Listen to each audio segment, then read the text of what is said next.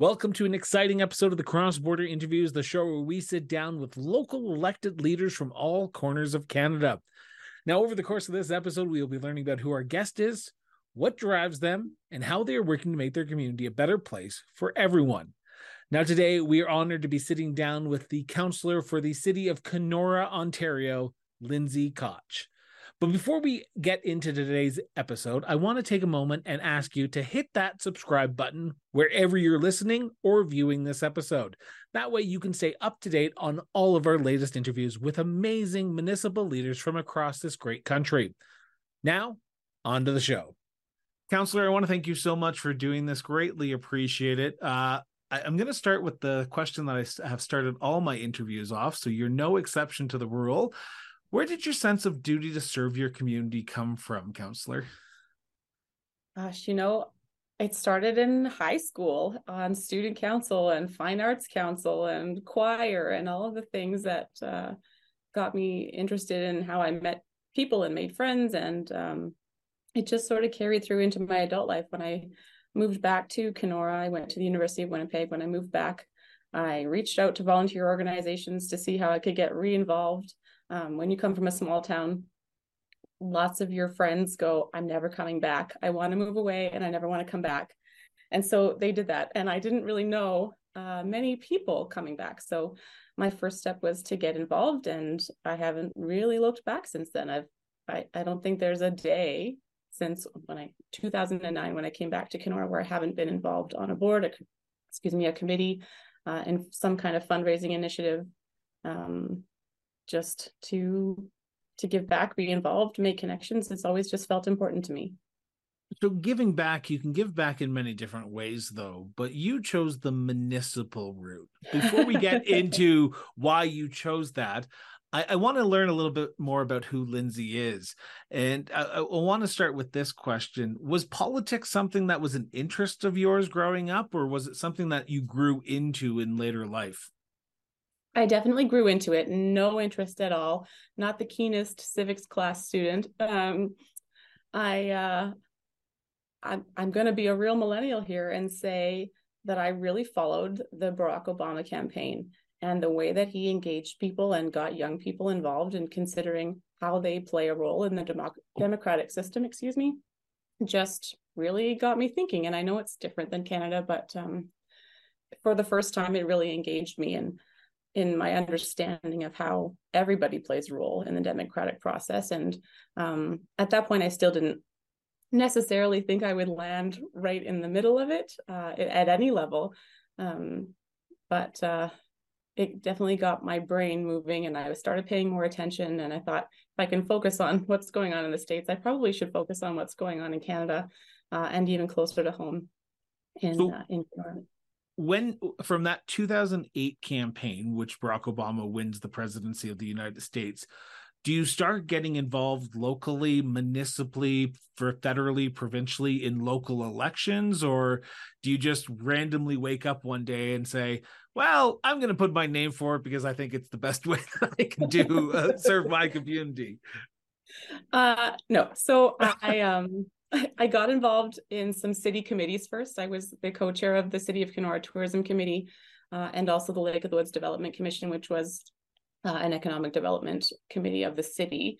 Um, and I sat on the board for our Lake of the Woods Museum, which is the best small museum in Canada, I believe is their moniker. Hmm. Uh, a little plug there. Um, and uh, I made connections with our local councillors. Again, small town, you have that opportunity to really build those relationships. Um, paid attention to the work they were doing, noticed how the committee work that I was doing as part of city committees was informing the decisions that were being made at council table.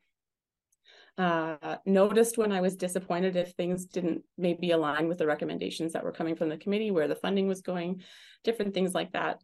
Um, and so it's somewhere in my mind i knew that i would do it one day. I didn't necessarily think coming out of a pandemic having a toddler like i work in public health so i was like you were already fully, stretched thin.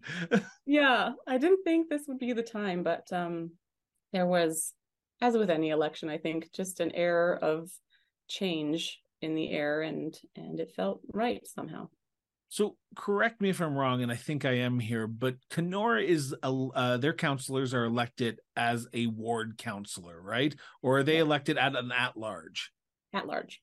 Okay, so you you decide in 2022 to put your name forward for municipal politics. So this is your first election. Your name is on the ballot. I like asking this question because I remember my first election where I saw my name on the ballot, and it was the most surreal experience of my life. For you, walking into that ballot box and seeing your name and putting an X beside your name, what was that moment like for you? Well, we did electronic voting, so a little bit less a little bit less. Okay, but but you still got to press a button or do a yeah. check mark on a email. So what was that moment like for you seeing your name beside every other person that you've come to know during the uh, an election? Um, it just made sense. I just felt good about it. I love that answer. I really love that answer. So it makes sense. You get elected. Now the real work begins you are coming up to a year of being in office. As of October, it'll be a year since the last municipal election in the province of Ontario. What's been the biggest learning curve for you? Because being an outsider looking on looking in is always different from being an insider looking out. So for you, what's been the last year learning curve for you been like? I think, and I'm going to speak for most of council here because we are very new. Our mayor was a was a councillor, and we have one other councillor who served about 18 months. He came in midterm. Um, so we are very new, lots of learning. I would say the biggest one for me, um, because I'm a person who works in policy and understands how policy is created and set and council's role in that. So for me, it was really navigating the council administration relationship and who does what and what should, you know, who replies to the public on certain issues, things like that um, continues to be something that I'm trying to navigate, and I think we're navigating together um, because you know one council will do it one way, and and so the di- different ways we engage with the public and how we decide who's doing that, what we can assign to um, city administration to take on, and how we how we make good informed decisions so that we are setting them up for success. I want to jump in on a phrase you just said, like literally in the last end of that sentence there before I was going to ask my next question, but good informed decisions. That's a big takeaway for a lot of the roles and responsibilities that a councillor has to make because the decisions you make impact your residents the most. Um, and they impact the residents the day after you make those decisions. So, how do you, as a councillor, as the first term councillor, make good informed decisions that are in the best for everyone and make sure that what you're doing is going to have not the least impact but have the most uh less financial impact on people because there is a big issue going on in this country about cost of living. So how do you make good informed decisions around what's going on outside of the municipality as well for me, it's about being proactive, um, kind of reading the landscape a little bit and and learning about the various inputs. Um, and so certainly communication with uh, all of the residents, not even just those who are our municipal taxpayers, um, but the people who access our area, how they're impacted, because Kenora, if you don't know, because we're north, we're a bit of a hub for lots of unorganized territories, First Nations communities. Um, so lots of the people who are using our community are not actually municipal taxpayers.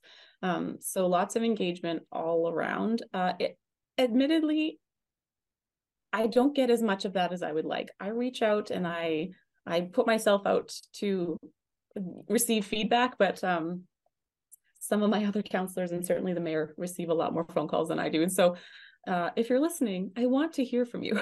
um, I want to I want to pick I want to pick up on that for a second because you just hit on a key point that I love. There's an apathy in this country when it comes to politics. There's an apathy particularly when it comes to municipal politics. Unless your water doesn't turn on, unless your water hot water doesn't turn on or your garbage isn't picked up, the majority of residents and I hate to paint a broad stroke here, but I think I have to. Uh, the majority of people don't really want to deal with their municipal. They want to deal with provincial and federal but you're an important part of the sort of the jigsaw puzzle that is democracy in canada. So when you do get people who actually do talk to you are they talking to you more about provincial and federal jurisdictional issues compared to municipal?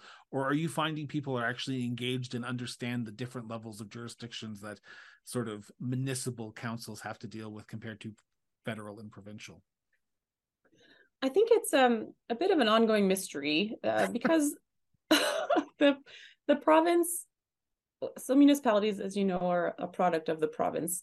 Um, we receive a lot from them in terms of funding and permissions and they set our legislation things like that. They also i'm going to use the word download whether people like it or not they download a lot onto municipalities. And so um, people feel like the municipality is maybe responsible for things that it, it just can't possibly dig into without support from the province or or a partnership with the province on some level. And so that's really challenging especially as we're navigating mental health and addictions things like that homelessness housing funding. Our municipality for example we don't have municipal housing. It's it's our district social services board who operates that uh, and private development. So um, the things that really people are calling about which in in, in our area it really is uh, harm reduction mental health and addictions treatment, lack of treatment, actually. Um, those are things that are really hard for us to navigate. And I don't always want to say this is a provincial issue because we certainly have a role here. We're advocating all the time. We've done delegations recently at the Association of Municipalities of Ontario conference um, with the Ministry of Health. And so there are things that municipal governments can do to engage the province uh, so we're you're right, we're a key piece of that jigsaw puzzle because we have those relationships, we have the access to the decision makers at the province, but we're also talking about potholes and road plowing and snow removal and all of those things that really impact people first thing in the morning when they wake up. And so uh, that's one of those pieces of of council versus administration. What can we help administration do so that the the community members can have those right now sort of things corrected. Is it hard to balance that jigsaw puzzle though? because when people come to any level of government, whether it be your MPP, or MP, or your councillor or mayor or whatever, they want you to fix the issue. They don't want to be passed the buck. They don't want, like you just said, they don't want you to just push it off to say it's a provincial jurisdiction or it's a federal jurisdiction. They want you to help solve it in your role in the last year i know it's you're still relatively fresh and you're relatively a green new councillor uh, and i mean that with respect just because i've talked to people who have been in the job for 20 years i've talked to people who've been in the job for like two weeks because they just got elected by uh, by election so you're relatively still on the newer side. Is it hard to sort of balance what you can do with the reality of what you should or what you should do with the reality of what you can do yeah because we want to do those things like yeah. I don't i don't think anyone runs for for i'll say municipal council. I don't know why people run for political or federal government because that freaks me out but um well that's what you say now. Give it 10 years. You'll want to join the provincial maybe. Um you know i i want those changes now too and politics unfortunately is the long game. It's a lot of research. It's a lot of making sure there's evidence to back up you know especially when you're trying to make things that are connected to health decisions. That's hugely evidence based and we can't just make decisions willy-nilly that are going to maybe do something. However there are you know quick things that can be done. Uh, you know at the AMO conference recently it was the mayor of london who said fail fast correct quickly and keep trying until you arrive at a solution that's going to work in your local context. And I believe that fully. And so it's difficult, um, but not impossible to act a little bit more quickly on some of the bigger issues. You have been thrust into the proverbial uh, limelight of municipal uh, politics because you don't go off to Ottawa to do your job. You don't go off to Queen's Park to do your job. You are in your community 24 7. You make a decision, you go to the grocery store that night or the next day, and people might stop you. You say you want more people to do that or more people to reach out and talk to you about their issues. But I'm assuming you've had people stop you and want to talk to you. have you found the balance of being just Lindsay and being Councillor Koch difficult over the last year? And I, you, you, joke, and I, a lot of people do laugh when I ask that question. It's just I understand that you are councillor Koch 24 7 7 days a week 365 days a year no matter how hard you try but there must be some try t- some sense of balance that you need to strike for yourself so that way the job doesn't overtake who you are yeah um i i feel okay about it but i have also been wearing many hats for a long time. And so i think there's some comfort there for me. I also find and i'm grateful for this that if i'm out with my with my son or my family people don't tend to approach uh, in the same way which is nice. I i really appreciate that i'll say show of respect. Um and uh, also i i don't really mind it. Like i if that's the way you're going to find me and talk to me that's great. Please do it before we're making the decision that you're concerned about. That's that's one of you know one of the challenges i've found is sometimes people will watch the live stream of, of the council meeting and then send an email after we made that decision but we didn't hear from them before we made the decision. And so that's kind of unfortunate and and i've passed that feedback on to those people and hopes that they will you know as we approach budget time this year maybe speak up in advance because my reality and the reality of every councillor is that we don't know your experience. For example, I don't pay city water fees because I'm on a well and septic. But that doesn't mean I don't want to know about it so that I can make good decisions for the people who aren't in my situation. And and we rely on that feedback from people in order to do that. You you rely on the feedback to make those decisions, but I'm assuming there has to come a respect into that position as well because I'm assuming you will hear a range of uh, different viewpoints, and sometimes people may, and I hate to use this word, but I think I have to attack. They may seem like you're not doing it for the best of everyone. You're just trying to profiteer from yourself. And we have seen the rise of online hate. We have seen the rise of online uh, verbal abuse uh, aimed towards municipal councillors over the last year, probably since the COVID 19 pandemic how do you engage with people in a respectful way that they feel like they've been heard but also at the same time you are respecting them enough to know that you're there to represent them even if they didn't vote for you? I so when i campaigned i, I kind of touched on that a little bit. I i want to do the best for my community in the in the way that i can like i said before making good informed decisions uh, I made no promises about any particular thing, just that I would make informed decisions. Um, and so, I mean, you, you look at the numbers. I didn't get the most votes. I didn't get the least votes. So some people definitely didn't vote for me.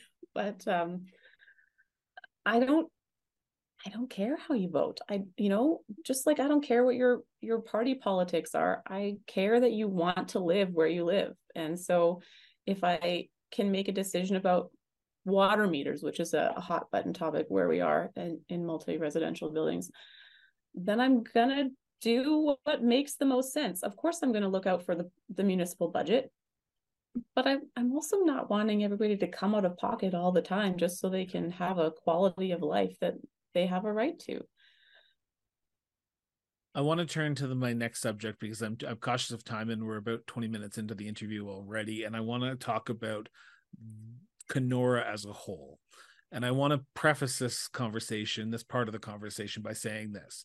This is not a motion of council. This is not a direction of council. This is Councillor Koch's opinion, talking to the host of the cross border interviews. Thank you. And I, I want, I seem to get a lot of emails. I'm not sure why they're directed at me by this question, but I do get them. I hmm. want to, I want to ask the big question, and this is your opinion and only your opinion what is the biggest issue as of recording this interview facing Kenora today? Or issues? Sure. Um, mental health and addictions treatment and the way we are funded uh, for this work. Um, so, again, this is a bit of a provincial animal. Um, but because, like I said, we're a hub uh, and our geography is kind of wonky. Um, there is no really limited addictions treatment uh, that is accessible to people who are struggling in that area, whether they're homeless or not. Um, and there are many organizations who have some funding for, for this type of work, but nobody wants to lose their funding by collaborating uh, with their resources to make an impact in the way that I think we can. And so that's something we're talking to the province about. Um, but we're so we're, while, while you're talking to the province, and I hate to interrupt because I I need to get this on the record. While you're talking to the province, this issue is not going away. And I, I, usually uh, ask this later on, but I'm going to add this into this part of this uh, show right now. I was recently up in Kenora. I traveled through the community. I stopped in, I stayed there for a day, and I drove right through. And usually, when I'm in a community like this, I try to get a sense of what the community's wants and needs are. And I, I, go to Tim Hortons or go to the local coffee shop, which at this time it was McDonald's. And I stopped in and I asked a few people at the counter waiting for their order, what are the big issues facing your community? And probably about five out of the eight of them said that exact same issue mental health and addictions. There's an issue going on in the city we're trying to solve it. Provincial, federal, municipal don't seem to be dealing with it as quickly as they should be because it's becoming more rampant. And I, and I'm getting to the question now. You say it's a provincial issue. We, you and I have just openly said that sometimes the province takes a little bit longer to get to what they're doing. So the municipalities are left holding the bag and you have to sort of try to step in to fill that gap until the province or the federal government come in what is the city doing now to address the issue of mental health and addiction while you wait for those ongoing conversations that are going on with the provincial government? That's a great question. Um, so, very long uh, question. I apologize. I needed to get that first caveat out to understand where my question was coming from. Yeah. Um, so in December last year, we had some uh, events take place where where shop owners were there was some violent uh, offenses that happened and it was a scary time. And so we had a sort of a big community meeting in council chambers and the outcome of that was that we were going to hire a community safety and well-being coordinator um, to lead the work of the legislated crime prevention and community safety and well-being committee uh, that ontario requires us to have uh, for a plan for. And so we have a committee. It's lots of community stakeholders in, in the groups that make sense. Um, and uh, they're actually just meeting for the first time this September. It took a little bit to onboard this person, but he's in the role, he's building his relationships, and we're doing that. So remains to be seen kind of where that work leads, but he'll play a key role in that. He'll sit uh, as part of our Ontario Health Team, which has a mental health and addictions working group. Um, again, with some of the key players. The other thing we're doing is really focusing on how we can work with the DSSAB uh, the district social services administration board to um, get some housing off the ground. And so i think what we're going to see in the next year or 18 months as these things uh, open up because we're well well into some builds um, including some supportive housing with uh, on-site services uh, for for those who are living unhoused and experiencing mental health and addictions challenges um, i think we're going to gosh i hope we're going to see a, a bit of a turn like not not a full like 90 degrees but it's going to start to shift uh, as housing becomes available because housing first is such an important principle um, that I, I really wish more people understood um, and uh, maybe that's some of the work that we can do is help to educate the public on how housing helps people navigate all of the social determinants of health that are impacting their lives you talk about the downloading aspect of municipal governments right now from provincial and even federal governments downloading onto the municipalities. But at the end of the day you and i both know that municipalities don't have an unlimited supply of money. As much as they want to they don't. And you have to have you have to sort of evaluate the needs and wants of your community but also adds add in the what can we what do we want? What do we need? But has to be put off because we just can't afford it right now. On top of that you have residents i'm assuming coming to the city asking for issues to be resolved whether it be funding for new potholes, whether it be uh, uh, a, a indoor swimming pool, this, that, or the other. And I say indoor swimming pool because that's what most people talk about when I ask this question. How do you balance the needs and wants of your community and ensure that everyone feels like they're getting ahead? But also ensure that all the issues that people are bringing to the city, whether it be you or your fellow councilors or even the mayor, are being addressed and not being forgotten because you don't want anyone to ever feel like you're not being listened to and going back to sort of the Barack Obama engaging with people so that way they feel like they're part of the democratic process. Uh so something that i i don't know if it's new but i think it is new for the city's budgeting process is we've created something uh for for review during our whole months long process that we're calling the unfunded list and so it's kind of it's kind of the wish list. Like right now we don't know how it's going to be funded. Um, so we're going to go through the things that we kind of feel like we got to do the infrastructure all of that kind of stuff that keeps people getting from a to b and and safe in the city uh, other than community safety things.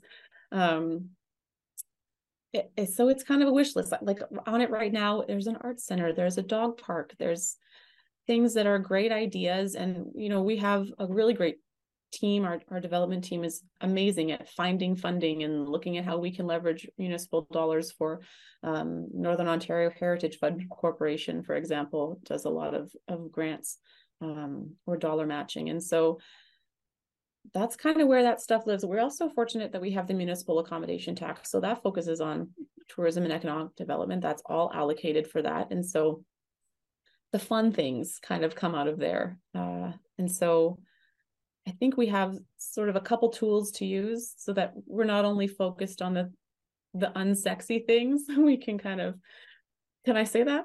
Um, oh, oh, we, we've we've had municipal politicians crack a beer on the show, so you can do whatever you want, Lindsay.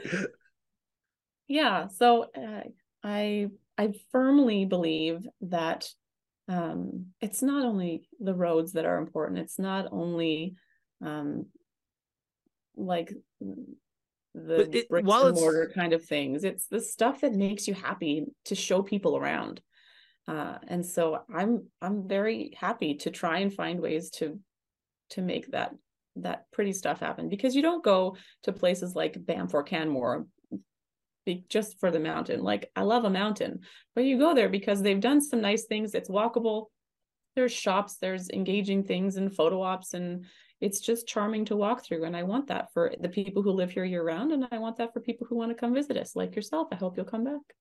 Oh, I I certainly am because I I was only there from like about I think it was about five or six o'clock in the afternoon till about 12 o'clock in the morning on Sunday. So from Saturday to Sunday. But I can tell you it was a beautiful location. We're going to talk about tourism in a few seconds. But you just said something that just clicked into me.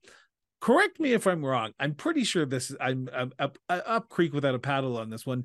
But did I read somewhere that you are originally from Alberta and then you moved to Kenora when you were young, or you moved from Kenora to Alberta then back? Yeah, I was born in Fort Saskatchewan, Alberta. Oh, okay. So I, I, should have asked this at the beginning. How does the Fort Saskatchewan girl get herself to Kenora? Is it family or is it just you? You decided that Kenora was where I was wanted to be. Uh, we moved to uh, a small, small town outside of Kenora called Minaki when I was like eight. Um, my dad got a job in Kenora. He had a connection there who grew up in Rainy River, which is in the area. Um, and so okay, so it was family here, and I never really left. I guess. Hey, well, Fort Saskatchewan is always a great community. Hopefully, the mayor will come on. Um, I, want, I, I want to talk about a subject that is near and dear to my heart, because I believe that tourism is an important aspect of this country. And I think that most Canadians don't do it as often as I think they should. We often talk about going on to Disney World or going to LA or uh, Florida or Mexico or Cancun or Europe, but there's so many undiscovered hidden gems in this country that people do not see on a regular basis. As I just said, I had the pleasure of visiting your community. Now, I did not take in as much as I should have, and I feel like I've just not even scratched the surface on when it comes to the city of Kenora. But I want to know from you because I have already planned my next trip in the spring of 2024 to come back to Kenora, but also come back through Northern Ontario. What are the hidden gems that tourists should see when they're in the city? Oh, I love this. Okay. I love I'm it. like a big hiker, and so I love our trail systems. We have some urban trails which are which are accessible. We have lots of nature trails uh, within the city and on the outskirts of the city that I think are they just show off the lakes. They show off the vegetation that's native to the area. You can pick blueberries and raspberries on your way. There's waterfalls. Uh, there's swimming holes all over the place. That's my favorite thing to do. Um, in the city, there's the, there's the big shiny things. Like you drive in and you see this giant boat. It's called the ms kenora. It does a beautiful cruise uh, a few times a day. Um, it's a great way if you are not comfortable driving a boat which you can rent from a couple of the marinas to get out and see lake of the woods which is the shiny sparkly gem uh, that people come for a lot of the times. But there's so many other lakes around. So many so much fishing uh, if you like that i feel like i'm talking exclusively nature so you can probably tell that's my that's my passion. Um, you know what? I love to just grab a coffee from a local shop and walk. And I like, I love walking in the downtown. Um, the chip truck, next time you come, get French fries from the chip truck. It's like the biggest, it's like people come for the French fries. It's like a landmark. Um, I, I I I had the pleasure of walking downtown, so I, I got the hotel and I decided, well, I've got nothing else to do because I don't know much many people in Kenora, so I'm going to take a little a walk downtown. And I I am sorry, but I need to blow smoke here for a second. But I think it's the honest to goodness smoke. I have seen a lot of downtown communities. I have been to many communities across this great country. Um, unless you get off the beaten path, you would never know that Kenora has probably one of the most vibrant, and I say that even being a Saturday night to Sunday morning uh, tour, vibrant downtowns that I've ever come across because it seems like you're stepping back into sort of a like a Hallmark movie with the rich sort of the designs of all the buildings, but also the sort of the atmosphere that I felt when I was down there. People said hi to me that I didn't know. We were just saying, "Oh, hi." I'm like, hi how are you? Like i'm from I, I am not used to this sort of welcome hospitality. So give credence to your residents because you guys probably should be renamed the friendliest city in canada because it was so friendly when i was there. Oh i'm just beaming. That makes me so happy to hear. Um, and and okay. So this uh, i said this to uh, another councillor as well but it's true. When i was in your local restaurant oh, at McDonald's, I usually ask the stupid question because I'm one of those people who will ask stupid questions. Um, do you know who your councillor or mayor are? That's how I got to know who your name because only one person was able to name someone and they only named you. So I was like, well, guess I'm reaching out to her once I get back to Ontario or Calgary to reach out to Lindsay because people seem to know who she is. So that's nice. so beam all you want. You you've made a reputation with the one man from McDonald's that was there on Saturday night. so there you That's go. That's amazing. I go to big cities. We are just in London for AMO, and I smile at people when I walk down the street because that's just what I do. And they look at me like, "Are you about to ask me for something? Like, what do you want?" And that's what I was thinking. I was like, well, "What do you want? Like, is this is this something? is something going wrong here? Like, do I have something? Is my fly down?" So very friendly city for those who are listening. And I feel like we're getting off on a tangent, but I needed to make sure I put that plug in there. Thank um, you. I want to talk though about your relaxation spot. Where do you go in the city? You talk about how you love the nature, how you love the uh, sort of the outdoors. Where though could we find you decompressing after a long day of work, after a long day of a council meeting, after a long day of just being a councillor, where do you go to just let it all go away, refocus yourself, so that way the next day you can get back at it? Into a book somewhere on a dock, on a deck, uh, like a rock on a trail.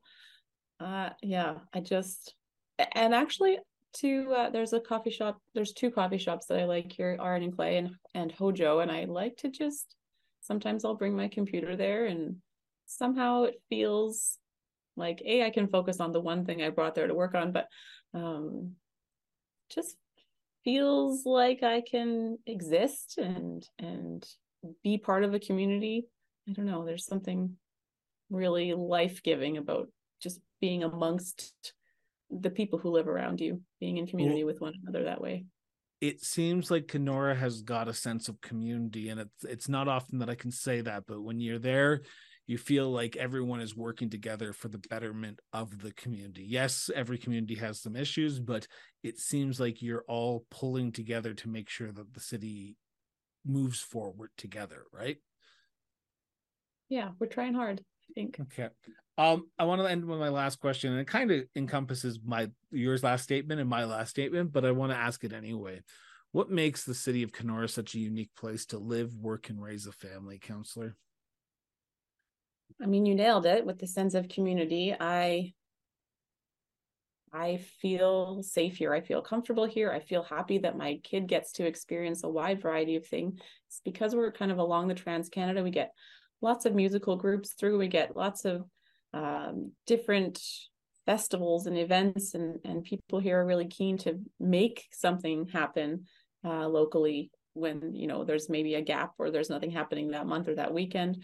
There's always stuff to do and ways to learn and and uh, a reliance on one another that feels comforting. Um, we just we have this beautiful multicultural area. We're super rich with indigenous culture, which I think is incredible. And and uh, you know, I really feel like a lot of work is being done. A lot of our residents are working, and certainly council is working. And me, this is a, something really dear to me is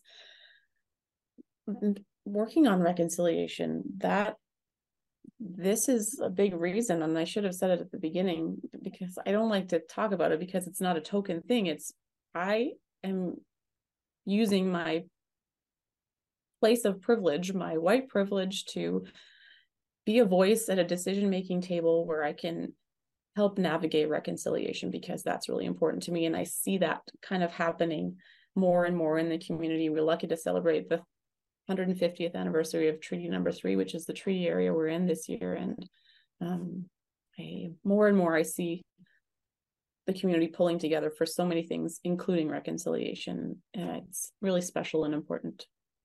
Do you mind if we chat about reconciliation for a few yeah, seconds here? Okay. Um, there's been a big push for a lot of municipalities and local leaders and uh, uh, communities across Canada to work with our First Nations neighbors and our Indigenous neighbors um, you talk about how important is it for you to do that, and and I, I I know I yet again I'm speaking from a place of privilege, a white guy from Calgary, born and raised in Ontario, who has a show like this. Um, how important is it for you, and what steps do you take as councillor to ensure that there is uh, reconciliation going on, not just as a tokenism, but as an ongoing effort to make sure that we aren't forgetting about what what what transpired but how we can rectify it. Yeah a lot of that work um, ties to the mental health and addictions things we've been talking about. In the area there are 34 first nations in in northwestern ontario for for our public health units region um, which is a huge geography. Um, and so the lasting impacts of all of like colonization, residential schools, 60 scoop, all of the, these awful things, all of this multi-generational trauma and impacts are are so clear. Um, whether you're walking down the street and, and you see our, our homeless or underhoused population in our jails, the percentage of of people who are living in such a vulnerable state or are you know in a going down the route of criminal activity and things like that are it's so it's so high here. And so the work that we're doing is always always considering how we can systematically change things so that future generations are not impacted the same way. And so how do we how do we manage policing and um, you know getting involved in justice and the bail system and how are we supporting people to just have their basic needs met so that they are not you know leaning towards substance abuse or or crime just to survive or just to manage the trauma of everything they've come through?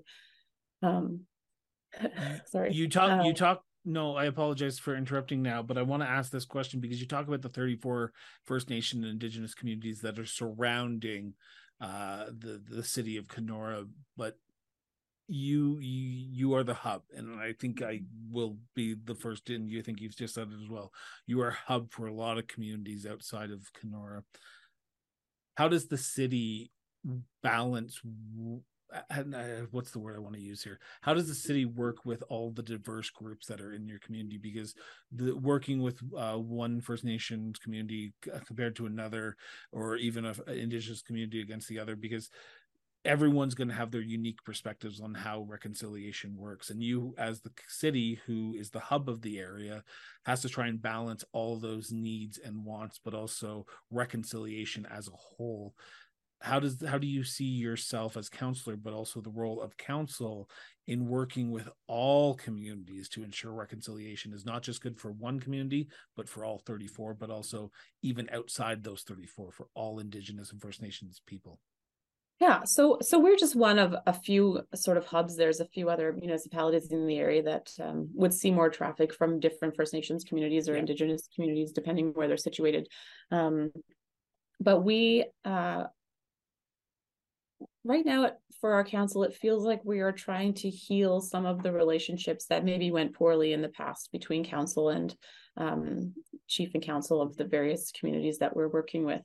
Um, and so we are, you know, we're meeting on various projects and involving them, uh, involving any relevant communities and, and those who want to be involved in some of our development projects, um, economic development.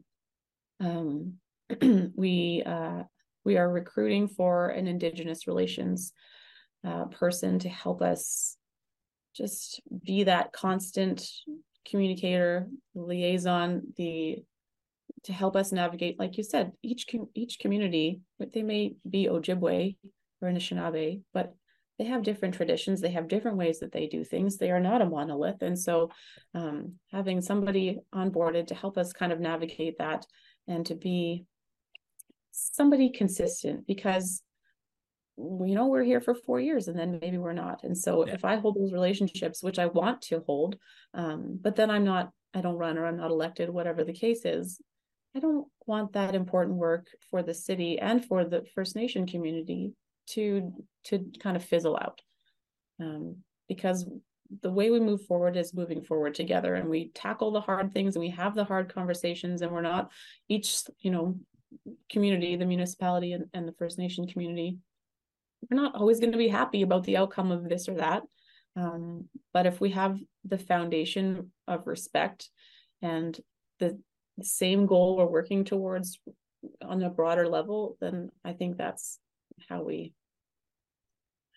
how we have to treat each other. Like we want to work together. I appreciate your answer there, and I appreciate you taking time to do this. And um, it's always great to sit down with local leaders and talk about issues that they're passionate about, but issues that make their community better. And I, I want to take a moment and say, um, and I think this is not said enough to local elected leaders from across Canada. Thank you for serving.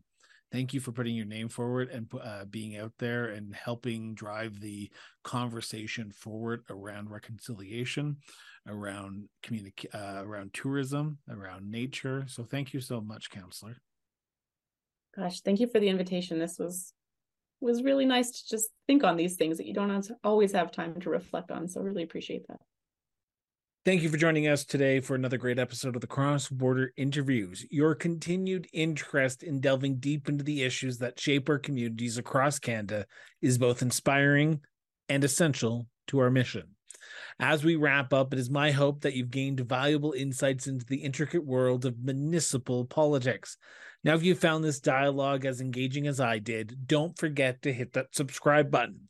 By subscribing, you're not just staying up to date with the latest conversations, but you're also playing a vital role in supporting our endeavor to bring you more meaningful content like today's episode. Now, we couldn't embark on this journey without your support as well. Creating content that sheds light on the issues affecting municipalities requires dedication and resources. Now, if you believe in our mission and want to help us to continue to grow, please consider visiting our support page, conveniently linked in the show notes and is on our website. Every contribution, big or small, goes a long way in ensuring that we can keep driving and delivering the kind of content that you've come to expect from us. Now, once again, thank you for being part of the cross border interviews community. Your engagement is what fuels our passion for shedding light on the issues that truly matter. Until next time, remember stay informed, stay engaged, and most importantly, just keep talking.